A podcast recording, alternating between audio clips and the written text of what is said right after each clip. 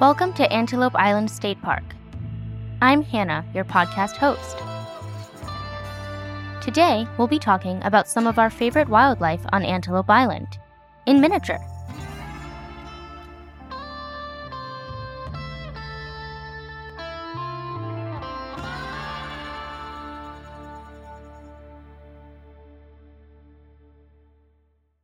Yep, that's right. Babies abound in the park during the spring season. From bison to pronghorn to bighorn sheep, we will learn how baby animals at Antelope Island learn from their parents to survive and thrive. Stephen Bates is a wildlife biologist for the state of Utah, and his job involves wildlife management on Antelope Island. Managing wildlife entails manipulating a given environment to reach goals for how the habitat will look and serve its wildlife populations. Using biological science and data collection, Stephen and his colleagues can track and measure wildlife populations, focusing on their behaviors, movements, genetic diversity, growth, and decline.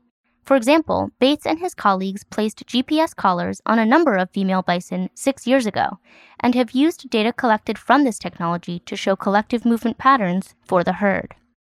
For about six years now, I've had uh, GPS collars on several of uh, the females and through those data that have been collected, uh, you get a feel for their movement patterns as a collective group. They also identify and remove invasive species, including toadflax and certain types of thistle, to preserve the health of plants which are native to the area and beneficial to the ecosystem. It should be a, a sagebrush steppe type community, and that's what we work towards. And we have some disruptors like fire or drought or invasive weeds that are always fighting against that. But those are the things that we treat and try to manipulate to bring the system back towards a sagebrush steppe habitat type. Wildlife management also includes managing human impacts on the area. Antelope Island State Park is designated as public land, which means that all of us are allowed to access it, enjoying the beauty and recreation that abounds there. But like in nature, there are rules we must follow to protect the plants and animals that call Antelope Island home. People like Steve use their expertise to help Antelope Island's residents survive and thrive. We can do our part to protect our public lands by being responsible visitors, following park guidelines, learning about and appreciating the flora and fauna that make up the landscape, and taking only pictures and memories with us after our visits. Antelope Island is what's known as a sagebrush steppe type habitat. This ecosystem is dominated by the plant from which it gets its name, sagebrush. This fragrant, scrubby plant grows well in arid, sunny environments. Although it may appear at first glance to be desolate and uninviting compared to a lush forest, it is in fact the most widespread habitat in the United States and is home to many species, from the largest mammal in North America to the fastest. Their larger than life size and one time ubiquity across this country makes the American bison a national symbol and the bison's status as such was recently solidified upon its being named the official national mammal in 2016. The population on Antelope Island was introduced in the late 1800s and remains a highlight for visitors to the park today. The size and makeup of the bison population has changed over the 100 plus years that bison have been on the island. I asked Steve to describe what the herd looks like today. There tends to be three main family groups here on the island that you can uh, kind of detect that they kind of ebb and flow back together uh, in and out, but there appears to be three main family groups. And when they come into the handling facility, you can still see their collective gathering into these three clusters of families. And it seems like, in particular, one family group, they always hang to the back and are, are last to come in every year you kind of get a, a, feel for you know their movements both out on the range and then uh, when you're working with them in the handling facility, uh, the separations that occur there. Stephen's work with the bison population on Antelope Island makes him intimately familiar with the movements of the herd. I asked him where visitors to the island might expect to see bison in the coming weeks. This time of year, the uh, we still have our male bison, they winter up on the north end of the island. Right now, they are still on the north end, but won't be for much longer before they start uh, wandering south and joining the, the herd. But right now, so you have this segregation of males and females, and uh, the males are easily visible to people driving the roads. and the mothers tend to have their calves up on higher benches, and then they tend to congregate over on the west side of the island for a week or two before bringing their calves over into public view. But right now, they have started coming to the east side of the island, so you can expect to see groups of uh, 40 or 50 mother cows with their uh, calves, and then mixed in with those groups are uh, yearling bison, both male and females from last year, uh, you know, maintaining uh, kind of their uh, family contacts.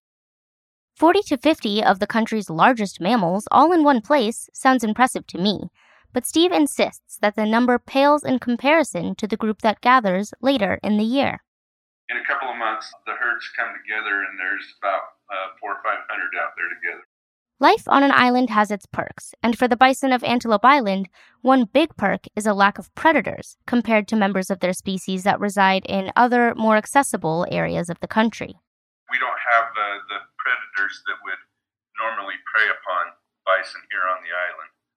And so, from that angle, yeah, they are uh, more protected than, say, like the Yellowstone bison or uh, other herds that are exposed to wolves and uh, grizzly bears.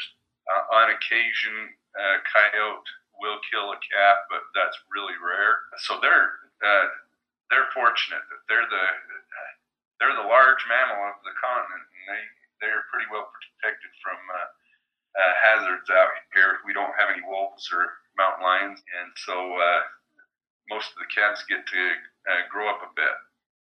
Their smaller counterparts, however, aren't so lucky the other species, the mule deer, the pronghorn, and uh, the bighorn, are they're uh, younger, a lot more susceptible to predation by the uh, coyotes and bobcats. One disadvantage of island life is the lack of natural genetic diversity, which makes populations more susceptible to disease. Steve described one recent example of just how dangerous disease can be for an isolated group. We had a, a bighorn sheep herd on the island, and it was a very productive bighorn herd. We used it as a nursery herd just take animals from here and spread them across the state to form other herds. And last year they had, we had a disease breakout, so we had to remove all those individuals that were sick. Such events can be particularly devastating in a habitat like that of Antelope Island, whose proximity to the Great Salt Lake makes it isolated and far removed from other wildlife populations. Because of this isolation, wildlife managers, including Steve Bates, have to diversify the gene pools of bison, bighorn, and other species themselves by bringing individuals from outside the population in. This last winter, we brought out a new group of bighorn sheep.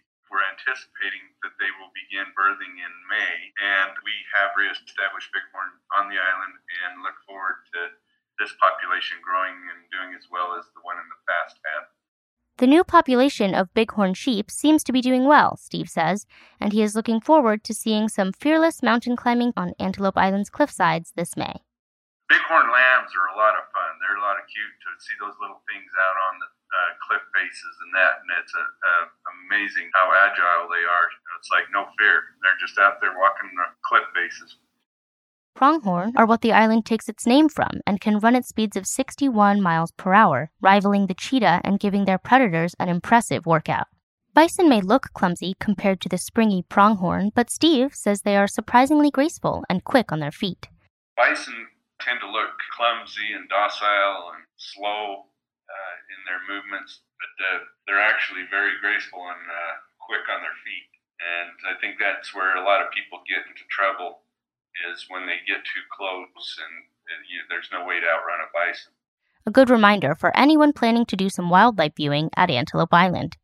An especially exciting opportunity for fond memories and adorable pictures comes around April and May, when some of these iconic species that call Antelope Island home give birth. Their babies can often be easily spotted. Not only do bison calves have a much smaller size than their parents do, but their coloration and coat patterns are distinct as well we call them red calves. For the first two months of their lives, uh, their uh, coat color is a, a, reddish color. And so they stick out uh, from the other animals quite easily. We all know siblings are a lot of fun, but Steve says that most bison mothers have their hands full with just one calf. Uh, the, the bison it is real rare to have anything other than a single calf, and uh, I have never seen twins out here on the island since I've been here. Pronghorn and mule deer, however, are a different story. Now, with the pronghorn and the mule deer, yeah, twins are, are common. And these ungulate species, especially the pronghorn and the bison, they tend to, after they've had their young, then they tend to come back together and form maternal herds. So adults can give each other's calves and fawns protection. Within these maternal herds, Steve describes witnessing bison calves congregating and frolicking together. You know, the, the calves, they do like to congregate together and uh, I guess you'd say frolic. Uh, they like to run around and chase, jump, and develop their muscles. You know, all that jumping and running, it does help them grow and develop, just like uh, just like people. The good news for young bison, pronghorn, and other ungulate species is that even without siblings, they have plenty of opportunities for social interaction. Although he's immersed in the sagebrush steppe for his job, even a wildlife biologist has to take a vacation once in a while. I asked him if he is more of a beach bum or a mountain man when it comes to picking a destination for some time off. He gave it a lot of thought, but ultimately chose the mountains, staying loyal to the environment that he grew up in and loves. If you're planning to visit the park soon, remember, warmer temperatures mean more gnats at Antelope Island, so dress accordingly. Also, it is important to avoid visiting the park if you are feeling sick. And practice social distancing even when out hiking and enjoying nature. As always, keep your distance from wildlife, pack out whatever you pack in, and check weather conditions before venturing out. Be sure to check out our website for current conditions and information on upcoming events. Find us at antelopeisland.utah.gov, on Facebook at Antelope Island SP, on Instagram at Antelope Island State Park, on Twitter at Antelope SP, and on YouTube at Antelope Island State Park. This episode was created by me, Hannah Taub, under the direction of Trish Ackley at Antelope Island State Park. The episode was recorded and mixed by Mike Connaughton. Special thanks to Stephen Bates for the interview. Join us next time for further exploration of spring at Antelope Island.